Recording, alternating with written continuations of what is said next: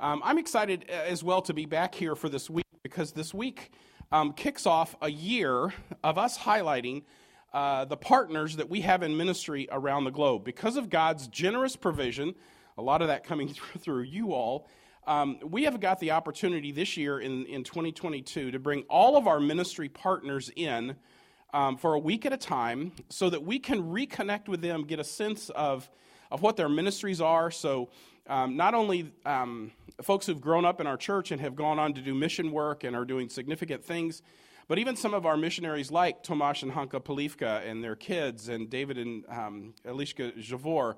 Um, we're going to bring them in throughout this year and, and get a week to spend getting to know them and connecting with them. Uh, this week, though, we are starting with, I think, the most appropriate person we could ever start with. Dave and Michelle Rothkar are here for the week, and uh, Dave's going to speak to you this morning.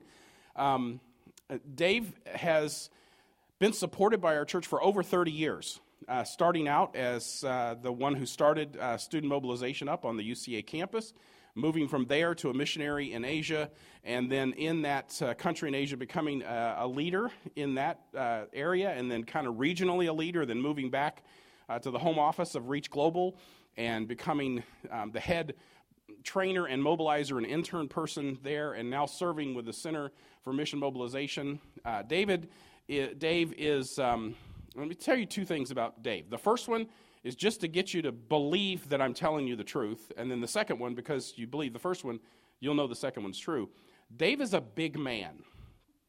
In fact, I don't want to be on the stage with him. I will walk down before he gets up here because Dave is literally a big man in appropriate proportions, not like me as a big man. Um, but the other thing I would tell you is Dave is a big deal. Um, in the missions world, uh, there are a number of people who have significant influence and who are doing some really significant things. And, and I'm not just introducing Dave. This is really the truth. Dave is a big deal. Um, as the head of the Center for Mission Mobilization, he has a strategic influence in mobilizing people around the world to meet the need of the nations um, by mobilizing people in other nations. Um, certainly, there's some American reality to that. Uh, but for the most part, as you're going to hear in the message today, the mobilization that needs to take place is the mobilization of other Christians in other areas of the world to meet um, the need of sharing the gospel in places that they can access and that they are more culturally related to. And Dave is a key player in that world. Um, I mean, I'm, I'm not making this up. Uh, if you named the, probably the 10 most significant movers and shakers in the mission world, um, Dave Rothkar's name's on that list. And that's totally out of proportion for uh, the opportunity that we as a church our size and located in Conway, Arkansas have. Uh, we are truly, truly blessed to have had such a long partnership through many, many things. And for Dave to be here to share with us uh, this morning and to be here a couple more days and uh, get to know him. And so um, I'm going to ask Dave to come on up and speak to us, and I'm going to quickly exit the stage. Well, thank you so much, Ken. Again, my friends, just a, a wonderful privilege and blessing to be here with you this morning. Uh, humbled to be here with you. Again, God uh, brought us here as a family uh, uh back in 1987 uh, to launch the, the, campus ministry here at UCA. It seems like a, a long, long time ago. Uh, and it was, wasn't it? But, uh, but, but since then, God has taken us uh, global to do some fun things, and we want to share with you a little bit about that. You get this picture here. In 1997, uh, my family and I moved to Asia. And uh, some of you remember our kiddos, maybe when they were that size. Uh, but again, a young family moves to a creative access country because we believed a story. We believed that there was something about the Great Commission and what we were, we were to do about it that we wanted to take personal responsibility for. And you launched us out uh, to do that. And you've stayed as uh, amazing, faithful prayer partners, giving partners, and, and participants even uh, in that vision. Uh, while we were there, what got us there is my beautiful wife, Michelle, is an occupational therapist. And uh, God used her skills and abilities to do uh, follow up treatments with sur- after surgeries and children with special needs and a variety of things like that, which gave us credibility locally in the community with government officials and others like that to be there and to stay there and to show mercy. And from that mercy platform, we were able to then share the gospel uh, and to do training with other pastors and leaders and, and such. And God did some really amazing, amazing things uh, with the church in, in, that country where we were. Part of that was that my friend, uh, my co-partner and I there in the blue shirt, uh, his name's David too in English. We would go together to these locations, and because of that platform of mercy, that platform of of uh, physical, compassionate touch, we were able then to proclaim the gospel to unreached peoples, unreached tribal groups, unreached villages, people who had never had the gospel before. We were able to be there in the middle of that and to bring the church that was around that, close by in those cities, to come with us and experience that, what that would look like. I'm going to come back to that in a little bit in the message, just so you see that there was a taste of something God was doing there that today has actually uh, formed the foundation of what I get to do, uh, which I am just excited about. So, also, just to show you also the, the family that we've got, after that first original picture, you, this is really just so I can show you my grandkids. Uh, my wife, my lovely wife Michelle, and I up in the upper left corner there. Then the lower left is my oldest son Nathan, his wife Jenny, our two grandsons uh, Hudson and Micah, ages five and three, and then our upper right is our son Joel, our second son, his wife Brittany, and our newest little grand granddaughter uh, Remy, who's five months old now today. And then on the lower right is our daughter Rachel, who was that little baby in that earlier picture. Uh, today she's 23 and getting ready to get married in April, so I need your prayers right now. Uh, I need your checkbooks also. Help out with that. Uh, Javi is a wonderful young man who's being trained as a military chaplain uh, in the Army. We just are excited about what the future has for them and for our family. Uh, but let me jump into our story here a little bit by telling you about a woman named Elizabeth. Elizabeth is a believer in the local community we lived in. And uh, God today, and this, just, this is just a few months ago, uh, she and her husband were taken.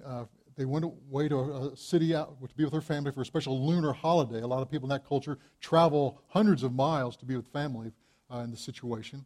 And they went there to be with her parents. And, uh, but while there, they were taken into for questioning by local officials. They were arrested and held there. And, and uh, she, uh, they were separated, husband and wife apart. And she was significantly mistreated. Uh, they would take her into this room and say, Well, what are you doing here? Why are you here? Why are you helping these foreigners uh, undermine our country, undermine our, our, our, our, purpose and who we're doing, what we're doing here? Why are you doing this? Why are you helping them? And they would slap her this way.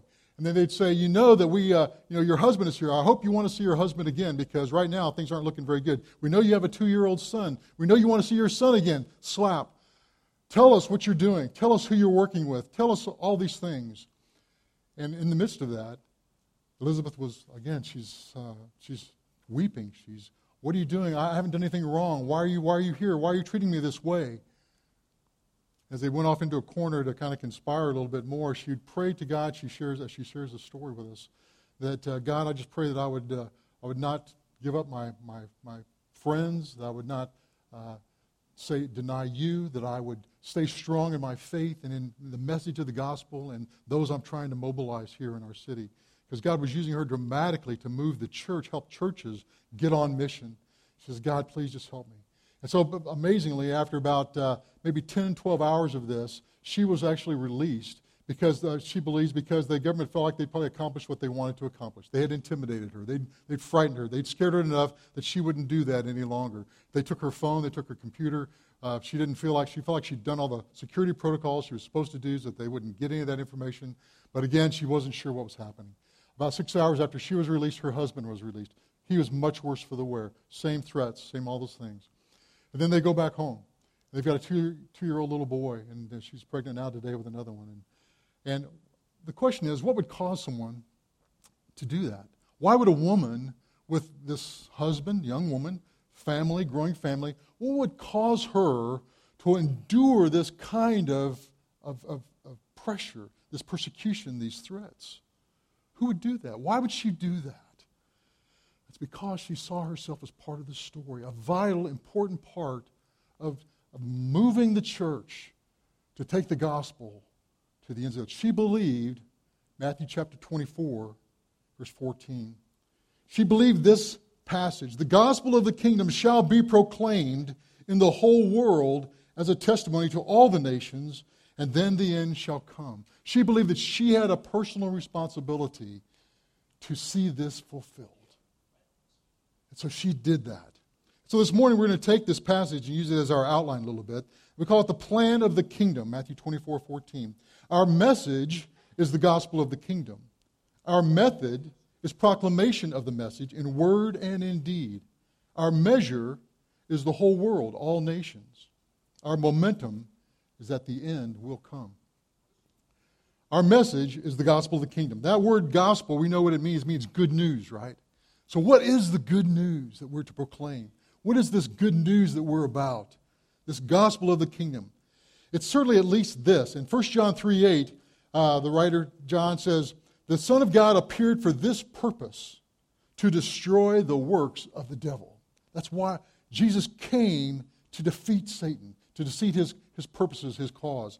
We see through that, through the victory of the cross, we see victory over Satan, victory over sin, and victory over death. Yeah, that's good news, yes?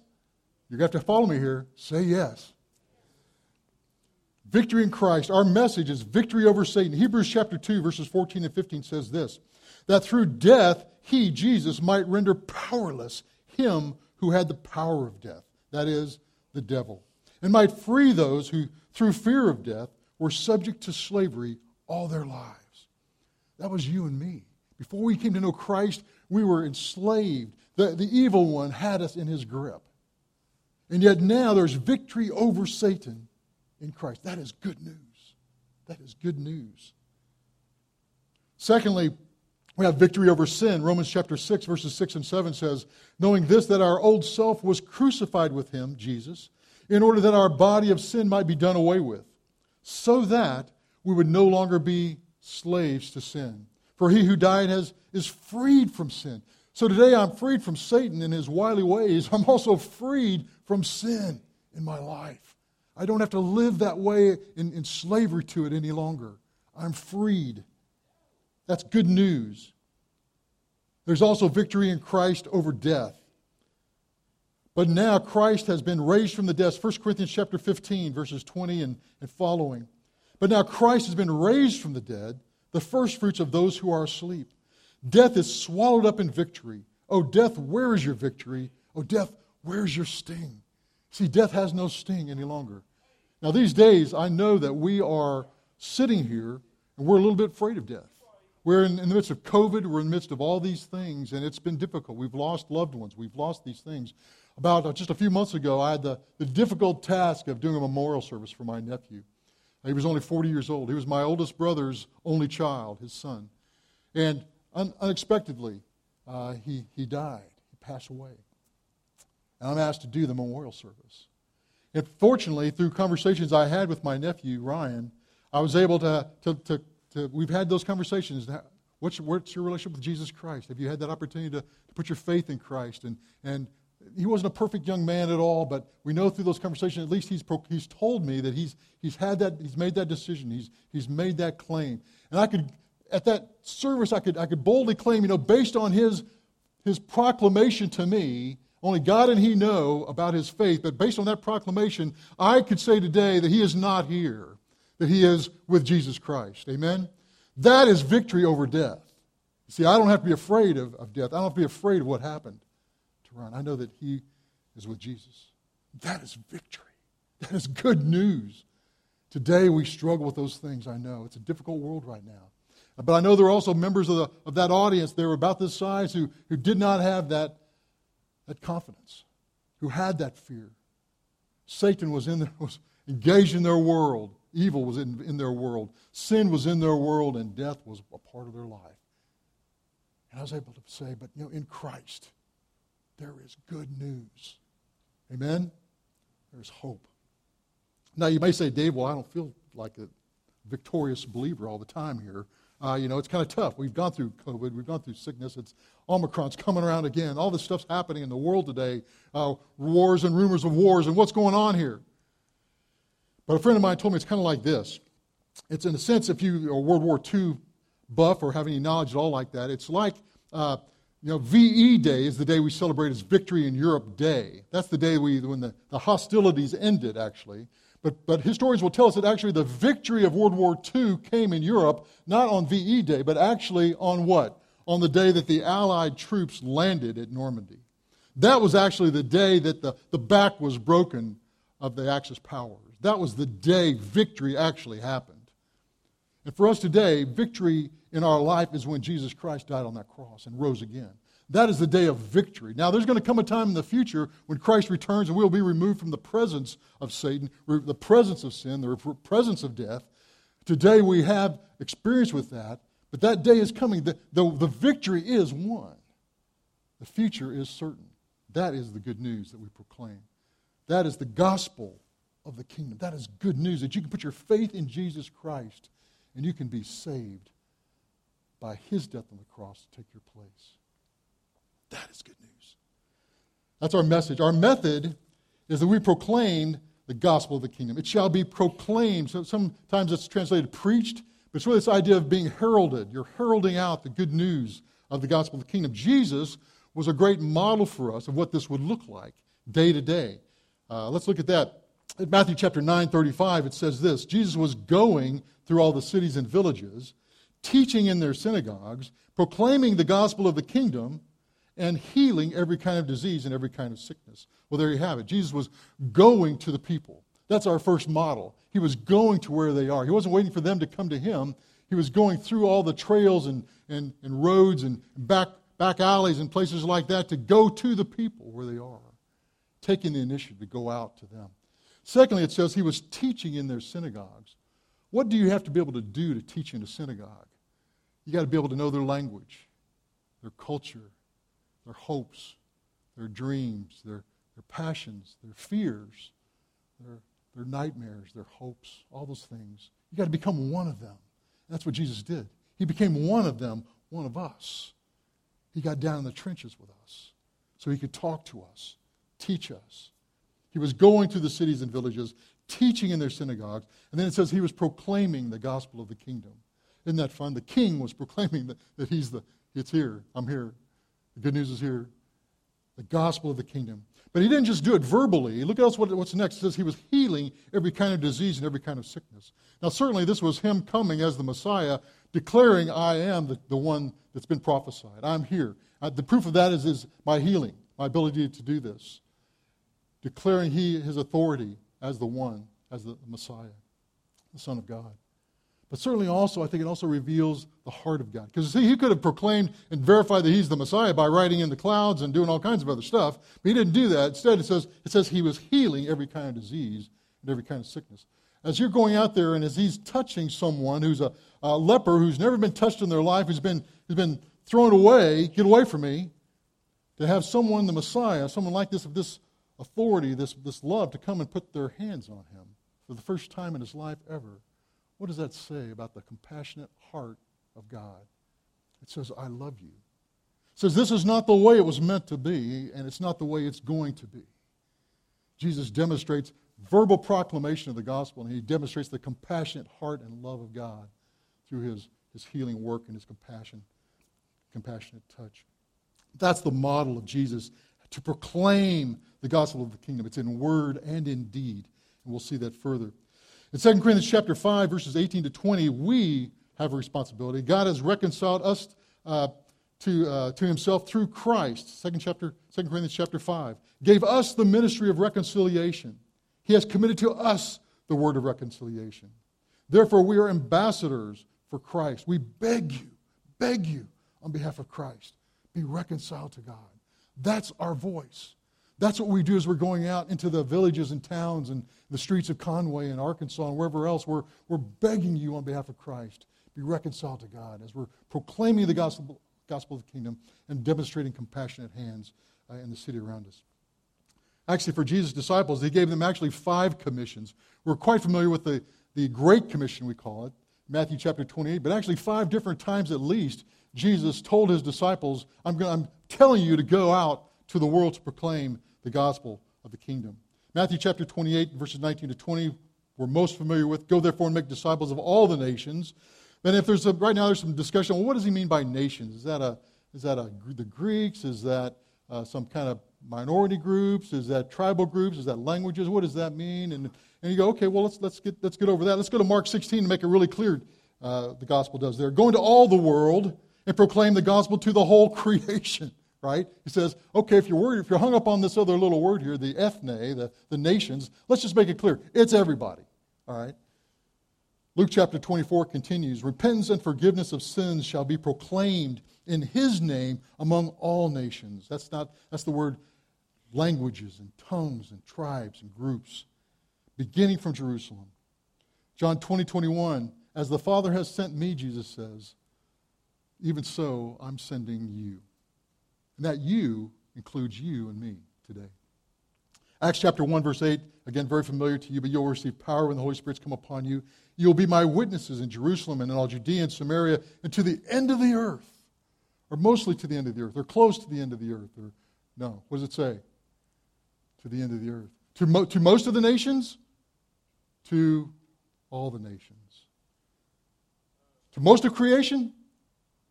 Whole. Everybody. Now, the gospel must be proclaimed. The simple message of the gospel, John 5 24, truly, truly, I say to you, he who hears my word and believes him who sent me has eternal life. Does not come into judgment, but is passed out of death into life. These amazing declarative truth statements that Jesus makes. This is the simplicity of the gospel. We proclaim the gospel of the kingdom. Now, here's the question. As I'm doing this, what is, what is this supposed to look like? Uh, I've got the model of Jesus, but so Jesus came, he modeled it for us. He died on the cross, gave us victory uh, of, of, over Satan, sin, and death, and gospel by grace through faith. But, but now he's, and I know he's coming back again, right, in the future. What am I supposed to be doing in the meantime? What does that look like for me now? I'm to be an ambassador, I get that, but, but what is that supposed to really look like? Well, let me just tell you, a friend uh, Dr. Michael Frost shares some uh, interesting insights, and tell me what you think about it.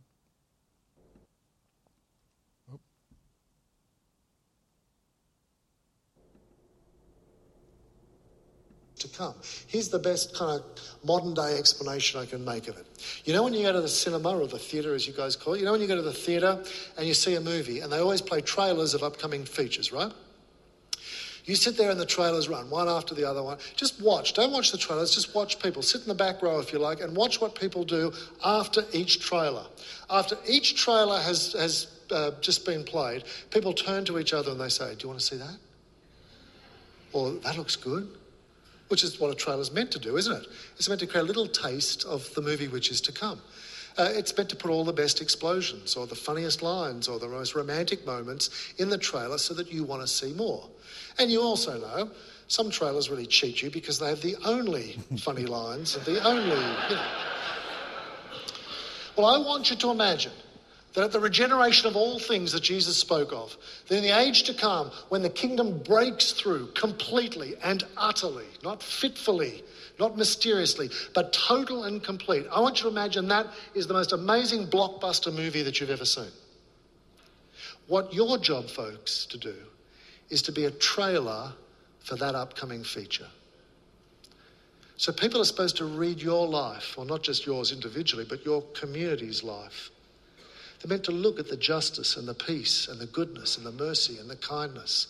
They're meant to see the truth and the announcement. And they're meant to say, Do you want to see that? Do you want to see more of that? How do you feel about that? Our life is a, is a trailer of things to come, right? A foretaste of things to come. People see our life see you out there in the workplace, see your family on the, on the soccer field, see you working, see this body uh, at fellowship here engaged in the community, serving in mercy and proclaiming the gospel, and it's giving a foretaste of things to come. This is what it's going to be like. This is a taste of what it's going to be like, what it means to follow Jesus now, and what it's going to be like in that day. Hey, you want to see some more of that? Let people be saying that about your life and my life, about this church. Hey, those guys, those guys doing over there? That's pretty cool. Let's go, let's go get some of that, right? And of course, because he's got an Australian accent, he speaks with authority, and what he says is true. But it challenges me. It challenges me greatly. Is my life is my life a trailer for, for things to come? Do I? When people see me, do they see Jesus in me? They see I'm not a perfect guy. You're, we're not perfect people, but do they see authenticity of the gospel being proclaimed in word and in truth, the gospel of the kingdom, and being the mercies of God being demonstrated. But to, to compare that with also, we've got to make sure that we, we look at some things David Platt has written. He's got a great book I encourage you to, to get your hands on. It's called Something Needs to Change.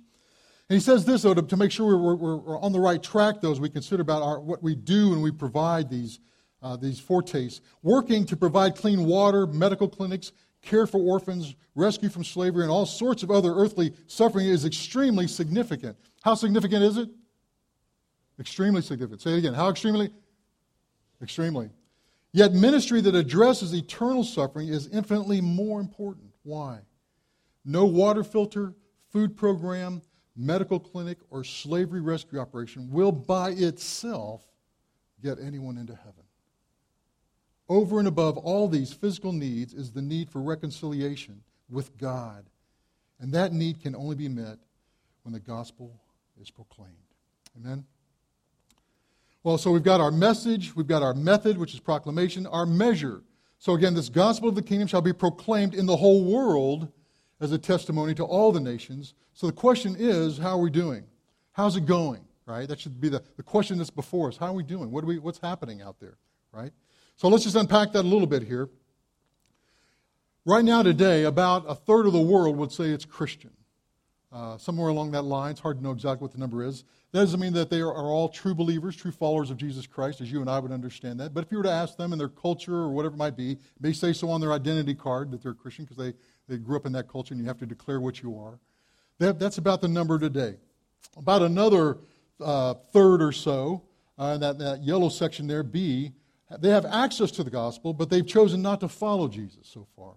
They have, they have a church, they have the Bible, they have all the access to all the things they need to make a decision, but as of yet they haven't done so. That's about 3 billion people in the world, approximately today, that still are in that place.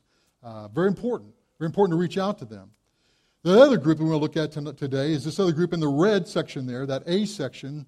Uh, again, it's probably about a third. This, this is a this statistic's close, but it's probably about 3 billion people, again, in the world today who are what we call term unreached with the gospel. They have, they've never heard of Jesus. They have no, no chance of hearing. There's no Bibles, no churches, no, no Christians of any significant number. There's no one, they don't know a Christian. They don't know anyone who knows a Christian. They're the unreached, we term them today. So, how are we doing at reaching out into the world today? One of the things you've got to realize that 72% of our workers today, in terms of missions, focus on that, that, that green section there, that C uh, area. Now, that's not a bad thing. It's just the question is, what are they doing there? What's the impact they're trying to make in that area? That's what's important to think about. What are they trying to do? Uh, second one, the B area, those working among those who haven't said yet yes to Jesus, have access but haven't have yet to say yes. About 25% of our workers work there in that part of the world. Very important. But in that A area there, you can see only 3% of our, our missionary workers work to reach out to that 3 billion people there who have yet to have no access even to the gospel of Jesus Christ. Now, but how are we doing? The church is on the move, though, my friends. Don't be discouraged when you look at some of that. You should say, wow, there's a lot to do, yes, but there's also God is doing dramatic things. In 1910, there were an estimated 600 million Christians worldwide, total, right? Just a century, a little over a century ago. Today, there are an estimated 2.2 billion Christians in the world today. It's a huge ingathering what God is doing. And the church continues to grow dramatically. Today, there are scripture portions in 3,415 languages representing 7 billion people. Those aren't full Bibles, but at least there are portions of scripture representing 7 billion people on the planet can access those. The number added to the body of Christ worldwide every day averages 174,000 people. Every single day, 174,000 people make a decision for Jesus Christ.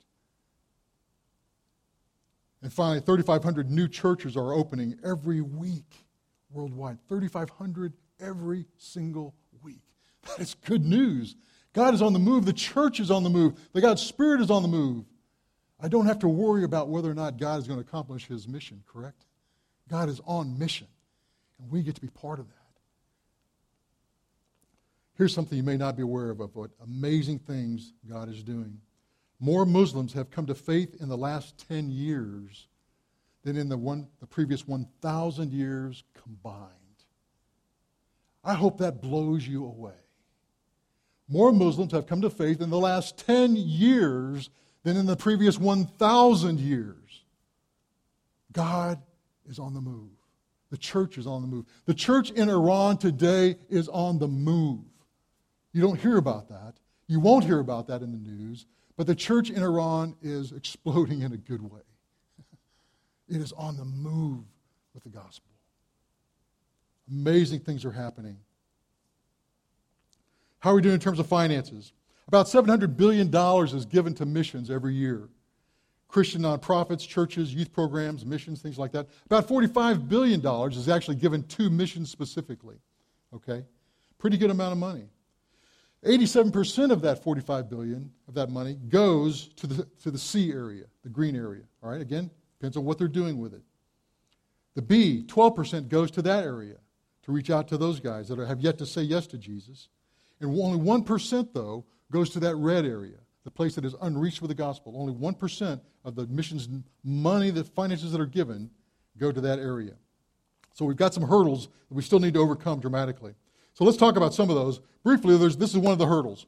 It's, it's a teacup Yorkie wearing a bumblebee costume, right? Cute. I love him to death. We used to have one of these guys. Uh, but the, the, the issue is, right now, and we can do better, is that we spend more money as Christian believers on Halloween costumes for our pets than we give to missions. Okay? We can do better. Yes, we can. All right? Secondly, more money is reported embezzled from churches than is given to missions. We can do better. Yes? Say yes. Finally, here, churchgoers were surveyed, and uh, it says the question was asked Have you heard of the Great Commission? Have you even heard of the Great Commission? 51% of, the, of churchgoers, not in this church, but in other churches, said, I have no idea what you're talking about. I have no, 50%, I have no idea what you're talking about. Another 25% plus said, Well, yeah, I've heard of it, but I really can't tell you what it is exactly what it's about. And uh, another uh, 17% or so said, Yeah, I know what it is. So we've got some work to do. We've got some work to do. It's okay. We're moving forward. We have some hurdles, but we're moving forward. Today in the world, like I said, there are 3 billion people on the planet that uh, do not have access to the gospel. 3% of our missionaries focus there. 1% of mission funding goes to focus on them. We have two options to do something about that. That number, by the way, in, in, in my world, the mission I lead, the Center for Mission Mobilization, we say that, that 3 billion unreached with the gospel is unacceptable. That's an unacceptable number, right? Cannot stand. And so there are two things we can do about it. You can either go and do something about it, or you can send others to go do something about it. Those are the two things that you can do. What struck me earlier, this is this uh, picture similar to what a hill I was standing on in the country where we served, back in that earlier picture back in the day standing on that hillside, seeing mountain and valley and mountain and valley, literally as far as I could see, knowing that on each mountain top was a tribal group. Um, each valley was a different group, different language group. Mountain, different, valley, different, as far as I could see. It was going to take a different strategy and plan to reach each and every one of them. And yet, I, as a Western worker here, could not go out there. I was not allowed to go out there to do that. It was going to take someone who was local, who had local access, knowledge, language, all those factors to do that. What God helped me to understand as I'm standing there is that I, I'm surrounded by a church, literally, in the city we lived in, city of 12 million people that you've never heard of. There was a, a church that just wasn't going. It just needed to be equipped and resourced and encouraged and moved to break through some barriers of their own cultural barriers, their own prejudices, to go and take the gospel to those people. That's what we focus the majority of our time on as we continued our time in service in our mission. The day is, that day today, though, is dramatic. I'm going to tell you why. It's time for a handoff of the mission's baton. So you can go ourselves, which we did. We moved to another culture. We moved to the other side of the world, learned language, learned culture, did all those things. But today, we there still should be people that go. But perhaps what we're doing as we're going, maybe it's a different day today than it was when we went originally. Maybe there's something different that we can do that's more strategic, that's a better stewardship. Let me tell you why. Today in the world, in Asia, Africa, and Latin America, 80% of the evangelical church, 600 million plus believers, that's where the church is. Asia, Africa, Latin America. 80% of the evangelical church globally already lives among the unreached or near to. Here's the problem though. You got 80% of the Christians in the world here, but they only send 20% of the, the cross cultural missionaries to the world. That doesn't seem okay. In fact, that's, not, that's unacceptable. In, in the mission I lead, we say that's unacceptable. And that's why we actually came into existence, and that's what sustains us in mission, is to see the church that's global to have the privilege and the opportunity to move its people onto mission, to reach the unreached. It's strategic, it's a good stewardship. I lead a ministry called the Center for Mission Mobilization, mobilization.org. Our mission is to mobilize the global church to send missionaries to the unreached. That's what we do. Resource and equip the global church to produce their own missionaries, to prepare their own missionaries, to provide for their own missionaries, to reach 3 billion who are unreached. There's a map here that it's hard to see on this slide sometimes, but basically what we're trying to do, we've identified 62 countries globally that have 1 million or more evangelical Christians in them. That's the green that's on this map here. Each one of those countries has 1 million or more evangelical Christians there. The reddish color on the map is where there are 5 million or more unreached people groups in population in those countries. And then you'll see another thing here. We've got a little stripe on that map here. That's where the evangelical Christians live literally right next door or, or among the unreached. In a city like Nairobi, Kenya, there's great opportunity. In Kenya, there are 20 million evangelical Christians in the country of Kenya. In Nairobi, this great city where there's millions of Christians, there in that same city, just across a highway here in an area called Parkland Sedum, just across that highway, there are 400,000 Somali Muslims right here who are untouched with the gospel. What if someone came and helped this church cross that barrier?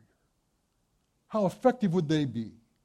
Language, culture, insights. They just don't go because there's fear, there's prejudice, there's all kinds of factors that feed into that. But how strategic is that versus having this guy, this big guy here, show up out there with his red vest, right? Not the most strategic thing on the planet to do. That's what we do. We help the church in Asia, Africa, and Latin America to cross through and break through those barriers to take the gospel to their near neighbors. Sometimes they're geographically close, sometimes they're culturally close. There are 50 million evangelical believers in Brazil today who are waiting and being mobilized, moving, wanting to go to the nations, wanting to go to the unreached. Now, they don't have access geographically close to them, but God has done amazing things to make them culturally close to people of Turkey, believe it or not, in the language and the culture. They're acceptable, they can go. They have the ability to go. They have the education to go. They have the, the wealth to go. I was just in, in Egypt a month and a half ago, two months ago.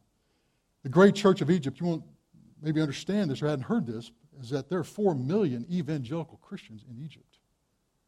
Now, seven, eight years ago, we know we've heard all the stories of the difficulties of the Muslim Brotherhood and the, the churches that were torn down and people persecuted, and that's still difficult today. And yet, today, the church has the opportunity. What other church has the education, the access, the opportunity to take the gospel to across the Middle East, across North Africa, across the Horn of Africa, across into, into Iran, Iraq, Syria, on and on and on. That church is poised. Plus, there are six million refugees who flooded into Egypt. Half a, half a million Syrians have flooded into Egypt. Uh, 3.5 million uh, refugees from Sudan have flooded into Egypt. Who's going to reach them? It's not going to be the guy in the red vest. God has done amazing things. The other thing about these, these opportunities, we, we only send 3% of our workers there, where you and I, we, in 60, 70% of those locations where the unreached are, we can't even go there. We're not even allowed access to go there. Yet these guys can walk right in the front door. That's what God is doing today. There's a new era of mission sending. We help the church in those places to discover God's heart for mission, develop their role, and deploy strategically with indigenous sending uh, entities. This last year, in 2020, we saw 30,000 individuals discover God's heart in their churches. 14,000 almost were, were developed in small group discipleship to, to develop their, their uh, part in doing that, their role in doing that. We saw over 2,600 almost deploy strategically into mission. This year, in, the, in 2021, those first two numbers, we've already seen those numbers double to 60,000 and almost 30,000. God is on the move, my friends. He's doing it through a people we never would have thought to, to move the global church to mission. Our message, the gospel, our method is proclamation, our measure is all nations. Our momentum is that this gospel of the kingdom shall be preached in the whole world as a testimony to all the nations, and then the end will come. See, I don't know when that is. I don't know when all people are going to be reached. I don't know when the last person is going to be reached. Only God knows, right? He knows when that's going to happen. What I do know is that life is a vapor. Amen?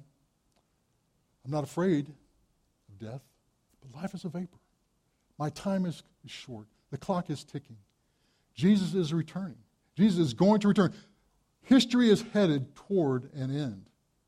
It's not just going to keep going, it's headed toward an end when Jesus will return. We have an opportunity to be part of fulfilling the gospel opportunity. Our part is to give that foretaste of the gospel, that foretaste, proclaiming the gospel in word and in deed. That's our job, is to do that. Hebrews chapter 12 says, Let us run with endurance the race that is set before us then, fixing our eyes on Jesus, the author and perfecter of faith, who for the joy set before him endured the cross. Consider him who has endured such hostility by sinners against himself, so that you and I will not grow weary and lose heart. From doing what? From proclaiming the gospel of the kingdom in word and in deed.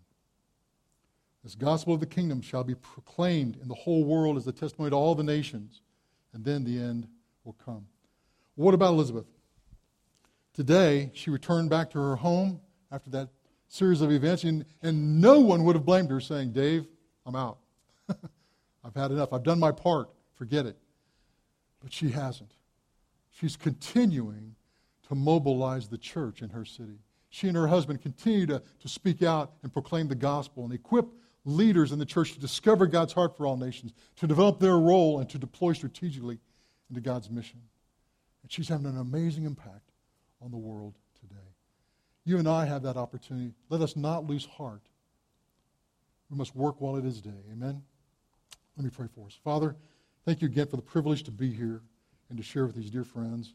Thank you for their prayers and their support, uh, their commitment to us for all these years. We pray that we'll keep walking together for years to come. For the sake of your name among the unreached, Lord, reach the unreached. Use us to do that, we ask. All these things in the name of Jesus. Amen.